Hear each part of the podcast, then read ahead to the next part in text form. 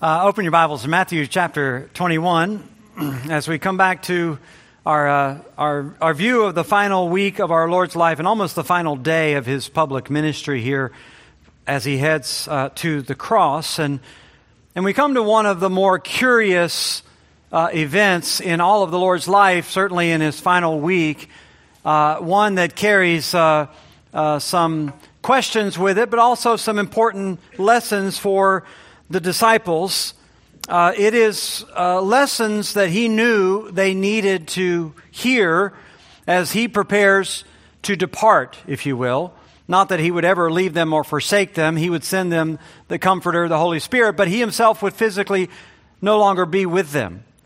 And so he was well aware, even as he bore the weight of what was ahead of him in the cross, he was well aware of the duty and responsibility he had to prepare them for all of the opposition that they would face. And all of this sort of uh, sort of centers on or, or takes focus on this particular day 2,000 years ago, on this particular two mile journey as he heads back into Jerusalem from the village of Bethany where he's been staying. All of it finds its focus on a fig tree.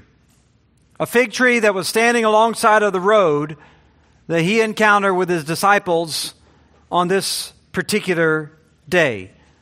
Now, as we will come to understand, when I say a particular day, it's really not uh, just a, a, moment in time, it's a 24 hour period. It, it, what we read here in Matthew chapter 21, verses 18 through 22, are events that actually took place across the span of two mornings. Matthew condenses it because he's trying to emphasize a particular point, a particular lesson about prayer. And Matthew, he's done this at other points throughout his gospel. He'll take events which might have uh, ex, uh, might have taken an entire day or maybe several hours, and he will condense them and compress them almost as if they happen back to back. Well, he's doing a very similar thing to, to uh, here for the sake of his own purposes and his own emphases, but we're going to try to unpack all of this, everything that's going on here, including his emphasis on the power of prayer through this particular episode as we go along. Before we do that, though, let me just read for us these verses that are our focus this morning, beginning in verse 18 of Matthew chapter 21. It says, In the morning, as he was returning to the city, he became hungry. And seeing a fig tree by the wayside, he went to it and found nothing on it but only leaves. And he said to it, May no fruit ever come from you again. And the fig tree withered at once. When the disciples saw it, they marveled, saying, How did the fig tree wither at once? And Jesus answered them, Truly I say to you, if you have faith and do not doubt, you not only will do what has been done to the fig tree, but even if you say to this mountain, be taken up and thrown into the sea, it will happen. And whatever you ask in prayer, you will receive if you have faith. Now, all along the way, as we've been looking at Matthew 21, we've been trying to piece together the chronology of how all of these things fit together in as much detail as we can. You remember, we've already talked about this. John says that he arrived in the city six days before the Passover, which, uh, counting backwards from, from Friday, the Passover, would have put him in Jerusalem the previous Saturday, or the previous Sabbath day, we would say, which could have uh, technically been Friday night.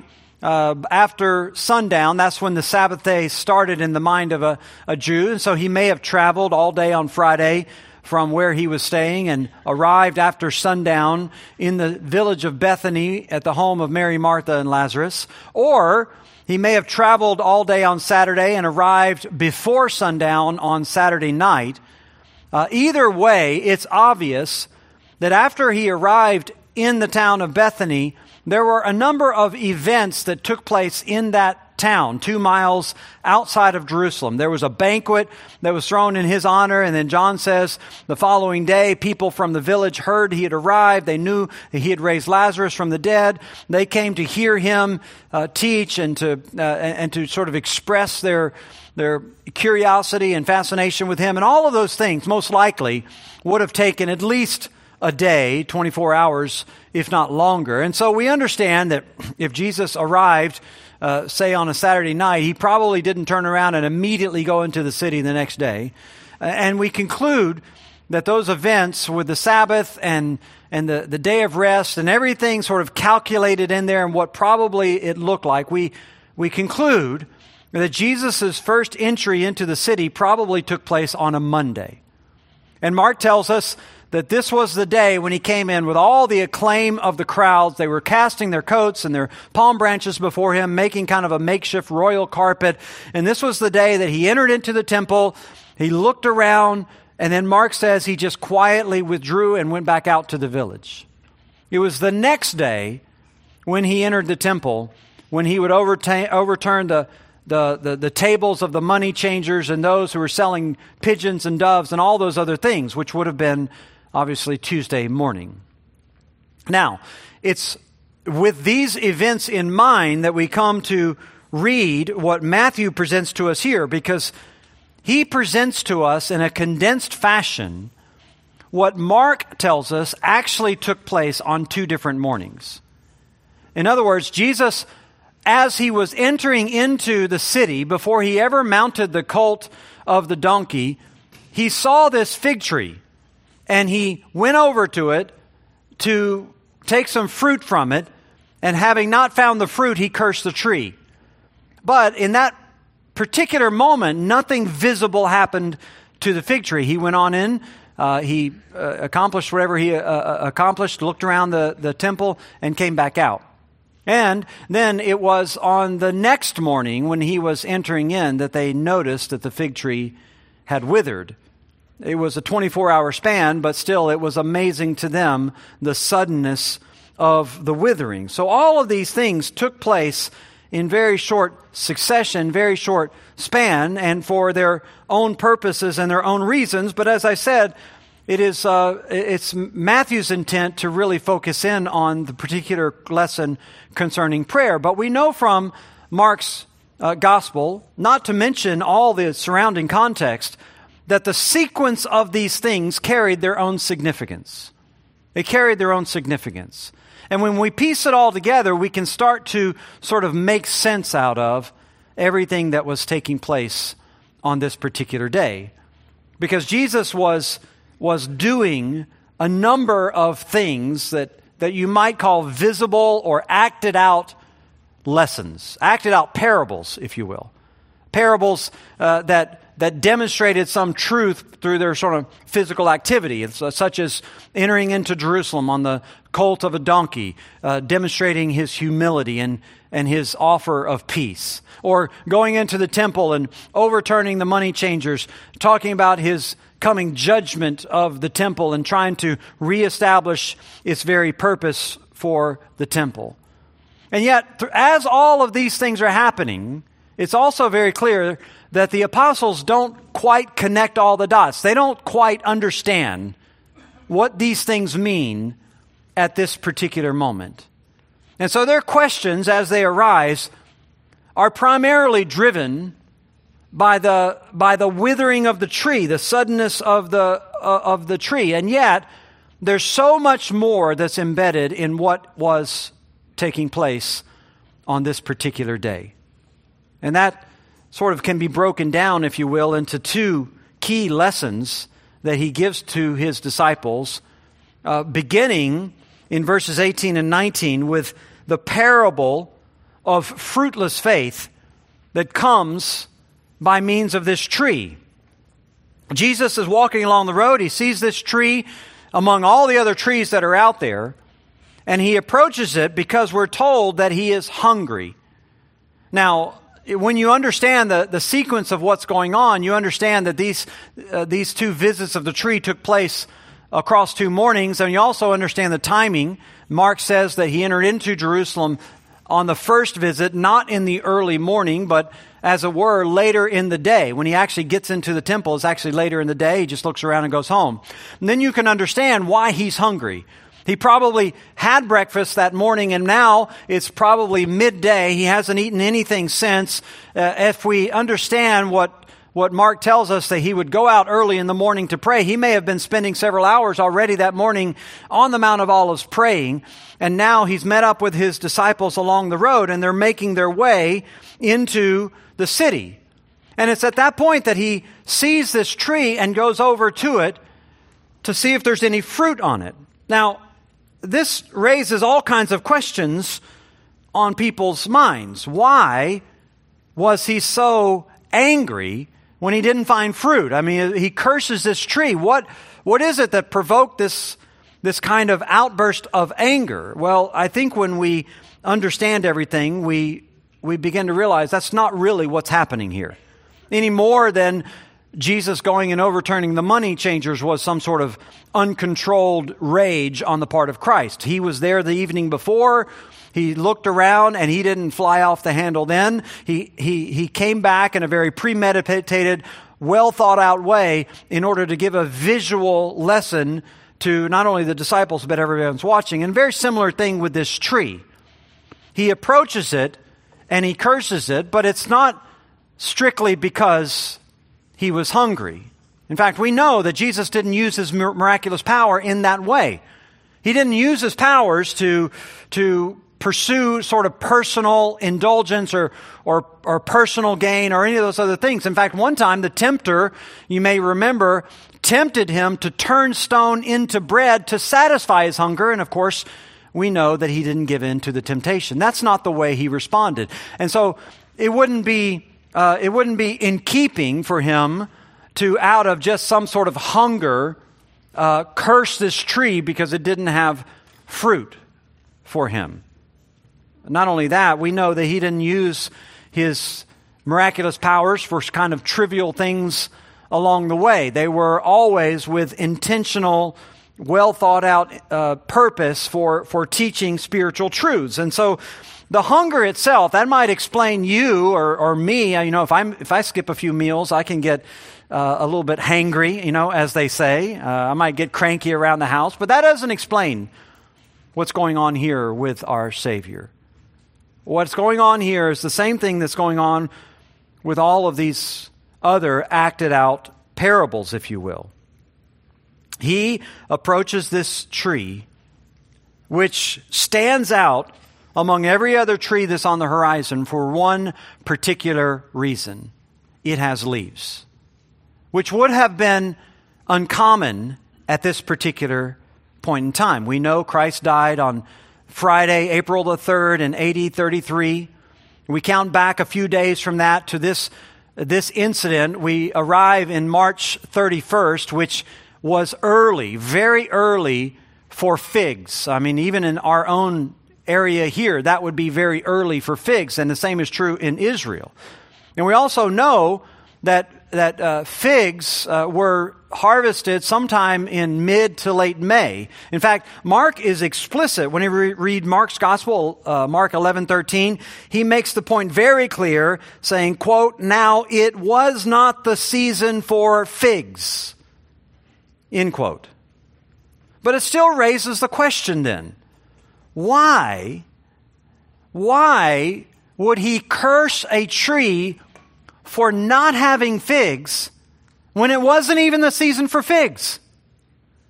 Why would he get so angry at a tree for not producing when it wasn't even supposed to produce? Well, the, the answer to the question really comes by, by way of Matthew's emphasis here. Because he tells us that when Jesus went over to the tree, he found nothing on it but only leaves. It's not enough for him to say there's nothing on it. He had to say there was no fruit on it, only the leaves. Because in Israel, leaves appeared and then soon after the leaves started to appear, the fruit also appeared on the, on the tree. And so the leaves and the fruit would, would uh, sort of uh, emerge together. And so when you find a tree in full leaf, then you would expect it to be full of fruit as well. Even if it's early fruit, there would still be fruit. It may not be fully ripened, but it would be edible. And there were a number of Jews who would eat these early figs. So, what's really unique about this particular tree, as opposed to every other tree that they passed along the way, was that it was giving signs of fruitfulness, or signs of life, I should say. It was giving evidence that there was something going on with the tree. And it's this fact that becomes the teaching point for our Savior. The fact that the tree was giving off signs of life. It was giving off the indication that it was producing something. It was the presence of the leaves as much as the absence of the fruit that was the cause of the cursing, if you will, for this tree. Now, you can't read this, by the way, without understanding the full context of everything else Matthew has told us throughout his gospel about how often Jesus uses the image of fruit as, a, as an image of spiritual life, or we might say genuineness of faith. Jesus is very clear in this issue. He's very clear over and over again that those who have the appearance, or we might say the claim of spiritual life, but they don't have the fruit, are those who incur the wrath of God. Even earlier, he told the disciples in Matthew 7:15, "Beware of false prophets who come to you in sheep's clothing, but inwardly they're ravenous wolves. You'll recognize them," he says, "by their fruits. Are grapes gathered from thorn bushes or figs from thistles. You don't gather figs from prickly thorns. You don't gather figs from, from uh, thistle bushes. He goes on, so every healthy tree bears good fruit, but the diseased tree bears bad fruit, or in some cases, no fruit. So he's telling them right off the start don't be overwhelmed, don't be deceived by these professed believers or professed teachers or false prophets. Don't be deceived by whatever their claim is. The real issue that you must focus on is the issue of fruit. You may remember Jesus even talked about this in the terms of a, a different soils who hear the word of God along the way in their life. And the Word of God lands on the soil of their heart. And it might be rocky soil, it might be hardened soil, it might be some other kind of soil that may initially have some sprout of life. It might have some foliage of some sense. But if it doesn't ultimately bear fruit, it is what? It's false faith. And he tells the uh, disciples clearly in Matthew 13 as for what is sown on the good soil, this is the one who hears the word of God and understands it, and indeed bears fruit.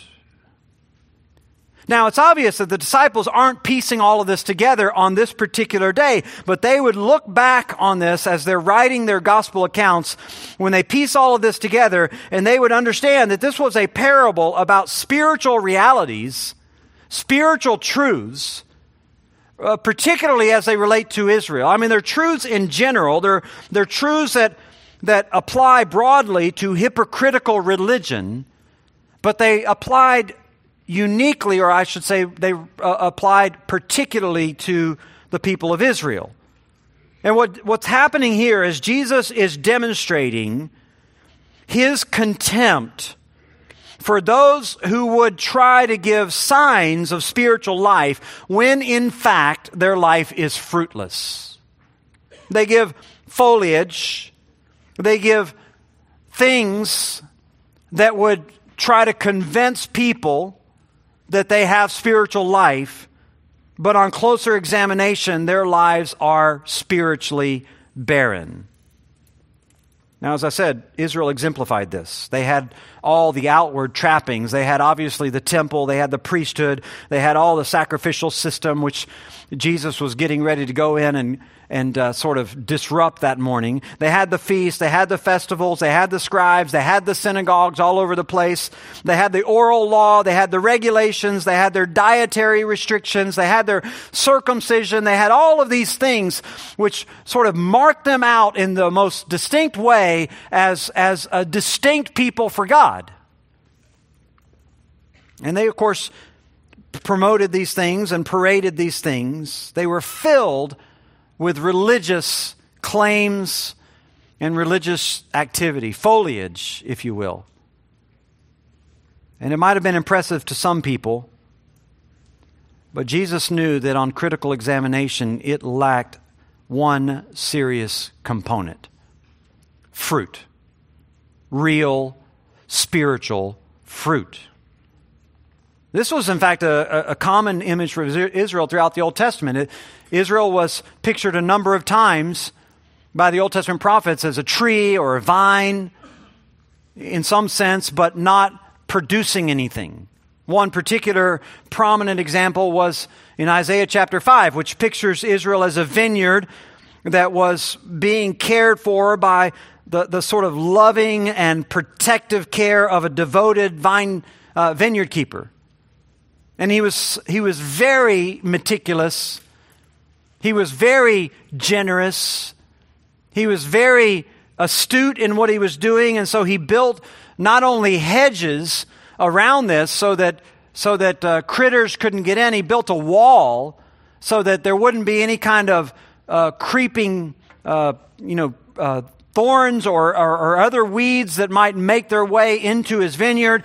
He dug out the necessary trenches and the irrigation. He pulled out all of the stones and, and rocks and impurities out of the soil. He planted his vineyard. He watered it thoroughly every day. He gave all of the care and love that any vineyard keeper would ever need to give in order to produce fruit. But unfortunately, the exact opposite happened. In spite of all of the, of the commitment of generosity and care and attention, this vineyard still produced rotten fruit. And of course, this becomes an image of God, becomes an image of God's love, His care, and His, His protection over Israel. That in spite of all the grace that He has shown, in spite of His earnest desire that Israel be fruitful and produce, in spite of everything that He had bestowed on them in terms of all the blessings that He had given uh, for them, instead of producing anything worthwhile, all they produced was wretched, wretched sin. All they produced was bloodshed in some cases, immorality in other cases, vileness in some cases, self centeredness, pride, arrogance. That's all they produced. And of course, this brings heavy consequences. Because God declares then his intent with this particular vineyard to tear down its walls, to uproot its hedges, to absolutely allow it to be abandoned, left desolate, surrendering it to be overrun by thorns and briars. And although he says this will not be the final end, although he says that that he still has a purpose for the vineyard. For the time being, the vineyard has been uh, subject, if you will, to his punishing judgment. And over and over again, that's been the history of Israel. Over and over again, God has given them up to his own wrath and to his own judgment. They have suffered, even to today, where you have Jews in the promised land who have all of their sort of, uh, uh, you know, orthodoxy and all of their religion. They still have been subject to God's hand of judgment over and over again, and Israel will continue in that state all the way up until that generation that God chooses to work when he finally and fully raises up a generation of Jews who repent and turn to Christ in true faith. But in the meantime, they are an overrun vineyard. They're a worthless, fruitless, barren, polluted vineyard. And of course, Jesus understands that even in his own day, that's going on. They might have completed this grandiose temple that they're all so proud of. They, may, they might have the most glorious sort of spectacle in all of the Near east there, and yet he would not be duped by all of that external display. He wasn't going to be overwhelmed by the grandeur of all of their activity. And he didn't want his disciples to misread or misjudge any of this either. He didn't want them to be duped by all of this stuff. And he didn't want them to be intimidated whenever he's no longer around by the religious display of these hypocrites who were the self proclaimed power brokers of Israel's spiritual life. He wanted them to understand this critical lesson that while others might put out their leaves to impress you, well, you need to look for the fruit. Because if they're not producing fruit, no matter how much acclaim they may give themselves, they are facing the judgment of God. They're facing the curse of God. He will, just like every other unbeliever, he will chop them down and he will cast them out to be burned in the fire. Now, this isn't just a, a problem here with the apostles. This, was, this is an ongoing problem with churches. I mean, all of us need to hear this warning. Paul tells the Corinthians, he says, I'm afraid that as the serpent deceived Eve with his cunning, your thoughts will be led astray from a sincere and pure devotion to Christ. I, am afraid that you're going to be deceived and that you'll be drawn away from what God really cares about, which is a genuine and sincere and unmixed devotion in your heart. He says, because there are false apostles, there are deceitful workers, there are those who are disguising themselves as apostles of Christ, and no wonder for even Satan disguises himself as an angel of light. And so it's no surprise if Satan's serpents, uh, servants, I should say, also disguise themselves as servants of righteousness, but their end will correspond to their deeds. So Paul's saying, guess what? People are going to disguise themselves. They're going to disguise themselves as true Christians. They're going to disguise themselves as servants of God. They're going to disguise themselves as having some sort of spiritual life. But if you examine their deeds, if you examine their heart, you will see the same spiritual barrenness. The same spiritual barrenness that you would find in any other believer. Paul tells the Colossians, in Colossians 2:18, let no one disqualify you. Let no one take away from you or diminish or steal from you your spiritual standing. Let no one disqualify you, he says, insisting on asceticism and the worship of angels and going on in detail about visions puffed up without reason by their own sensuous mind. In other words, all this foliage. Let no one come in and start boasting to you about all the ways that they sacrifice and all the ways that they sort of, sort of deny themselves or, or serve God or have all these visions and all these experiences. Let no one come and wow you with all of their foliage, he says. Because as he goes on to say, these indeed had the appearance of wisdom in promoting self made religion and asceticism and severity to the body, but they have no value in stopping the indulgence of the flesh. In other words, there's no fruit. They have all of the show, but they have no fruit underneath all the camouflage, underneath all the leaves, they still operate by the same unregenerate flesh as everyone else around them.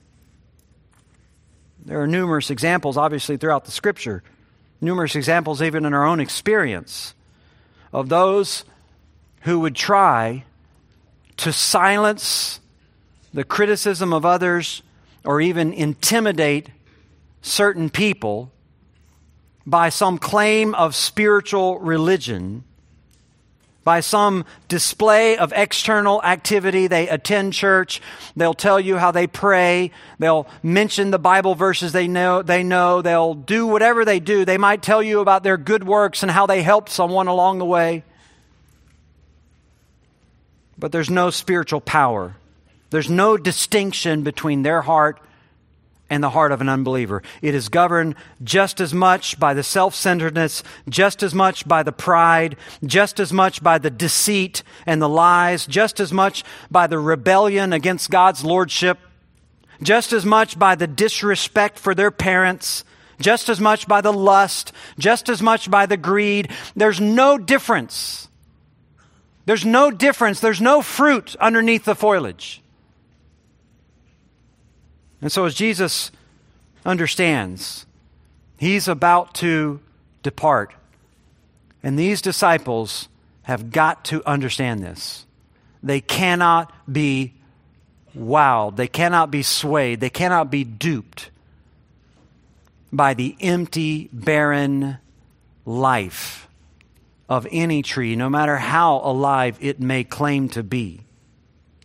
They need to look for true spiritual fruit, true signs of a transformed heart. Now, unfortunately, this goes right over their heads. They seem to not at all clue in to any of this sort of acted out parable. They don't have any questions about the lack of fruit or what the expectations are or any of those other things. Instead, they zero in on one particular dynamic the fact that this tree died so quickly. They'll, they'll get the lesson later on, but right now, their focus is just on the suddenness of the withering. And like I said, it, it wasn't like an instant, but the next day, whenever they walked back by that same pathway, what they saw was that fig tree, and it wasn't as if the leaves had started to yellow or even turn brown. They had fallen off the tree. And uh, Mark says that it had, it had withered all the way down to its root. The, the very life of the tree, the very, the very bark was evidently dried out. So the suddenness of this strikes them. And they see it, the withered tree, and they marvel at it. In fact, Mark tells us that it was Peter who speaks up and says, Rabbi, look, the tree that you curse has withered. And Jesus responds to them Truly I say to you, if you have faith and do not doubt, you'll not only do what's been done to this fig tree, but even if you say to this mountain, be taken up and thrown into the sea, it will happen. And whatever you ask in prayer, you will receive if you have faith. Now, it's not real clear why they're struggling to understand. They had seen Jesus curse the tree. They had seen Jesus perform all kinds of miracles in his ministry. They had seen him raise the dead just a few weeks earlier. In a few hours, he will be in the temple healing more lame people and more blind people. It's a little unclear why they why they were confused. It could be the fact that they've never seen Jesus use his miraculous power to destroy something, only to produce, only to heal, except for maybe some pigs, the herd of swine where he cast uh, demons into them and they, and they ran over the cliff. But apart from that, everything they had seen Jesus use his power for had always been for the purpose of, of, of producing and the purpose of healing and creating.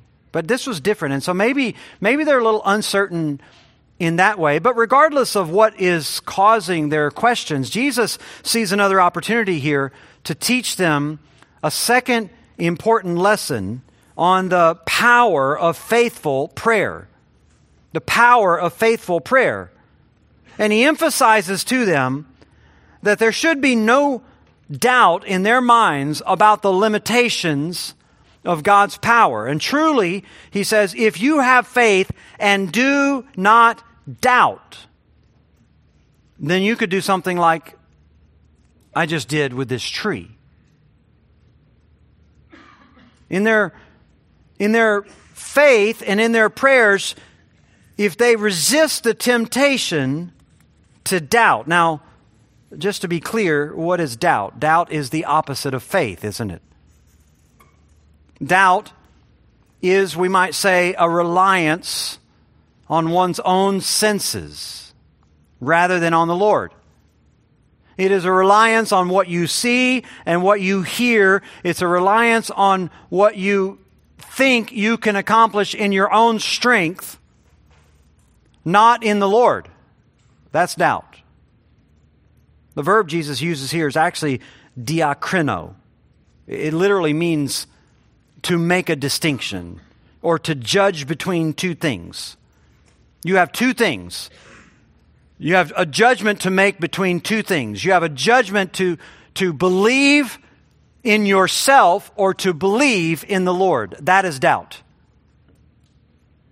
One writer says doubt reflects man's dividedness of attitude when confronted with the promise of God. It happens when the authority of God's word comes in conflict with your own self reliant authority.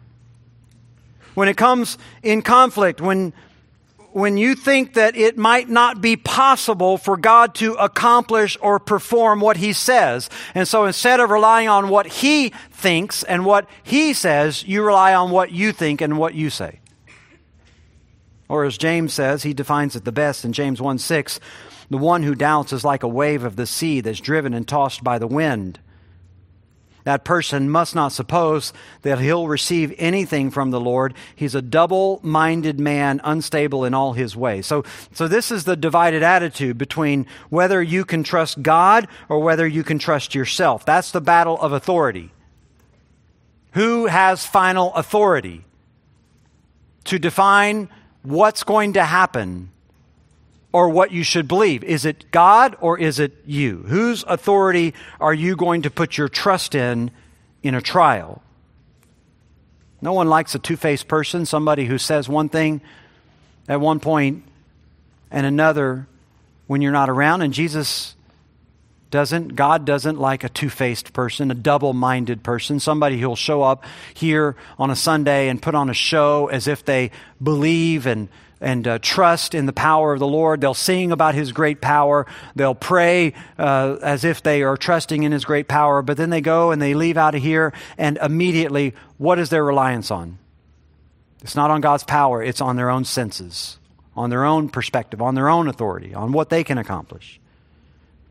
God doesn't like a double minded man, a two faced person, someone who, who uh, is not clear about what they think or whom they believe, whom they trust. And James is making the, the distinction very clear in James chapter 1 that the challenge is for you to believe that in the midst of whatever trial you're in that the character of God is consistent. In fact, he talks about God not having any variation or shifting shadow.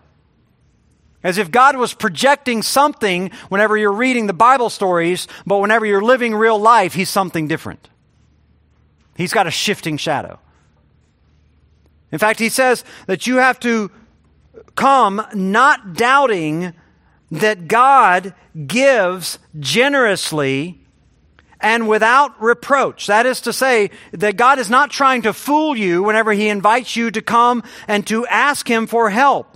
You might think of that as the image of God in your mind. You might have that defective view of God. You might have this idea that God has some sort of clenched fist when you're coming to Him. But James tell you, tells you that's not the case. He has no favoritism, He makes no discrimination. He gives to all generously, and He does not reproach. Back in Matthew chapter 7, Jesus told his disciples, If you who are evil know how to give good gifts to your children, how much more will your Father who's in heaven give good things to those who ask him?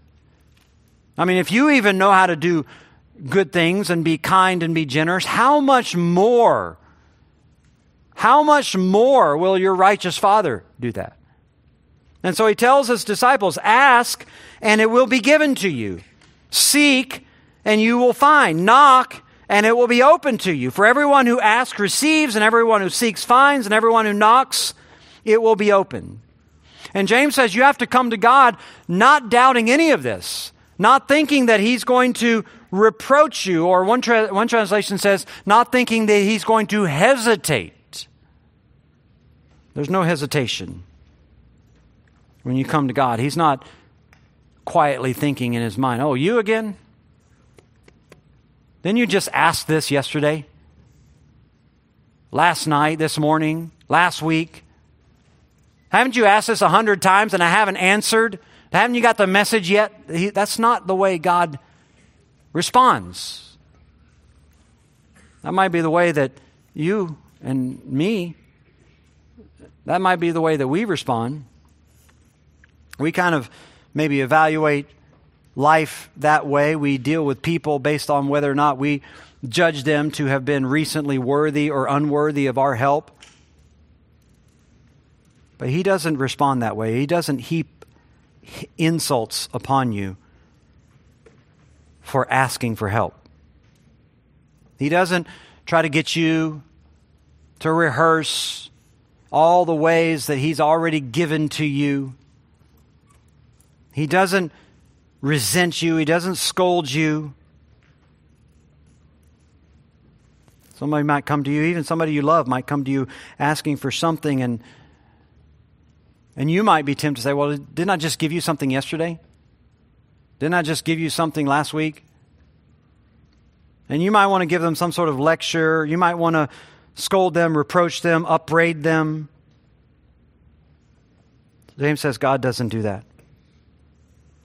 There's no reproaching. He doesn't give you some lecture about how you're not worthy of this. He is generous. And James says you have to approach him not doubting that. You have to approach him not doubting that. You can't have this double minded mentality, divided in your perspective on God, divided in the way that you think about him. There's only one way to think about him.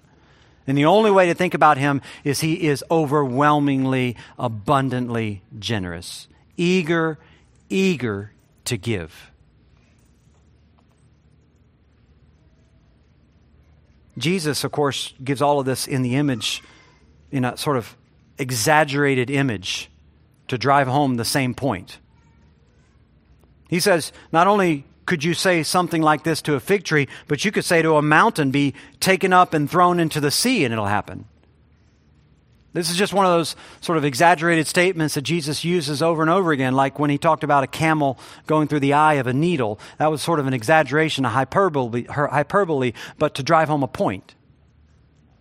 Like there's nothing so big that you should not ask it.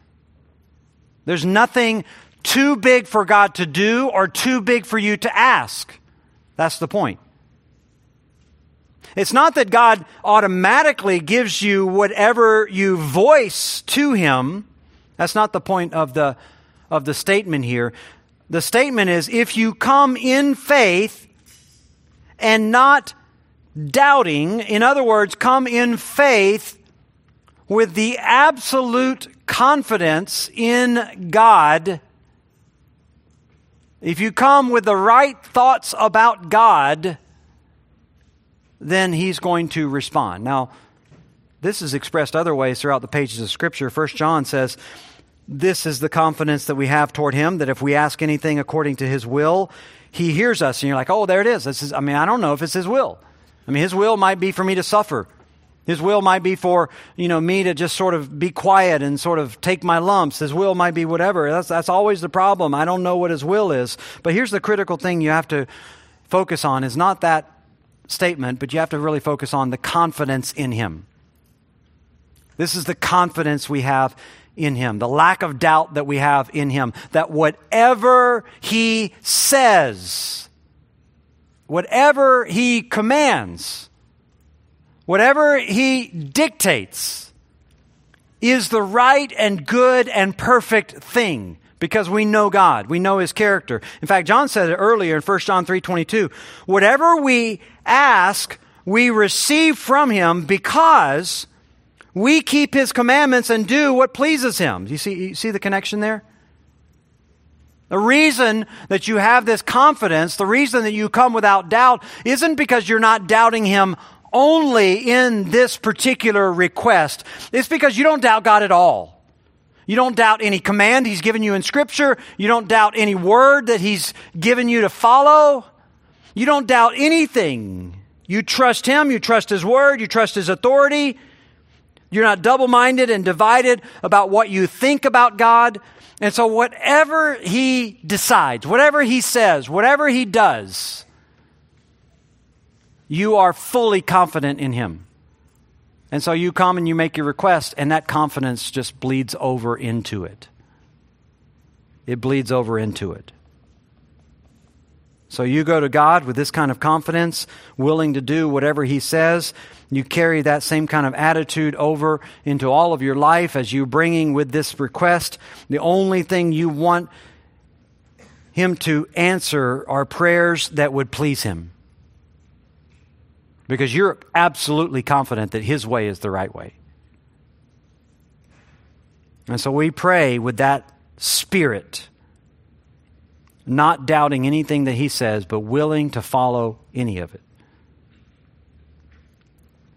And at that point, Jesus says, Your prayers can start to accomplish amazing things. Amazing, amazing things. Now, for the disciples, that, that may very well mean overcoming some sort of opposition. It might, it might mean religious authorities who have tried to lock them in prison, silence their testimony, intimidate them with all of their prestige or whatever it might be. And they can pray against that the same way that Jesus prayed against this fig tree. It could be something else. I mean, could, who knows what the trial is or the obstacle or the challenge in your life? It doesn't really matter. The thing that matters is when you come to God, are you absolutely united in your mind about his character, about his power, about his eagerness to show his love to you. When you come that way, Jesus says, then you are prepared for whatever the Lord has for you. You are prepared to be used by Him. And you're not going to be spiritually barren. You're not going to be someone who just simply talks about the mighty God that you serve. You're going to be the person who lives it. You're going to be walking it out. You're going to be pursuing righteousness. You're going to be pursuing the fruits of the Spirit. You're going to be pursuing purity and honesty and integrity and humility because those are the things that the Lord tells you to pursue, and you absolutely trust Him. And when there's a difficulty, you still trust Him. You go to Him in prayer, you ask Him, and you just believe He's going to take care of you. He's going to take care of you.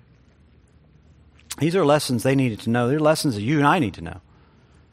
The lessons that we need to hear because we are in the same boat. We can still ourselves be duped as to what true spirituality is, is, all about. It's not about putting on the foliage, it's not about putting on the show. It's about true, genuine, sincere faith, confidence in God, confidence that never doubts Him in anything. Father, we pray for those who are here today who who don't have any level of that confidence in God. To, to them, He is nothing but a show, something that they can impress other people with. But their life is barren, and they know it's barren. Underneath all of the leaves, there is a fruitlessness that is indistinguishable from any other unbeliever. I pray for them today that they would they would understand the grief. They would understand the offense that that is to you. And that they would understand the curse that they're under. No matter how many people they impress, they are facing your hand of judgment. And I pray for them. I pray that they would set aside all of their hypocrisies and duplicity, and that they would come to you with a sincerity of faith that truly knows that your way is the way of truth. For us, Lord, who have come to see that, help us to walk in it ourselves with genuine, bold, and confident faith, so that there is no, no, in any way, distinction between our professed faith and the lives of trust that we walk out every day. We pray these things in Christ's name. Amen.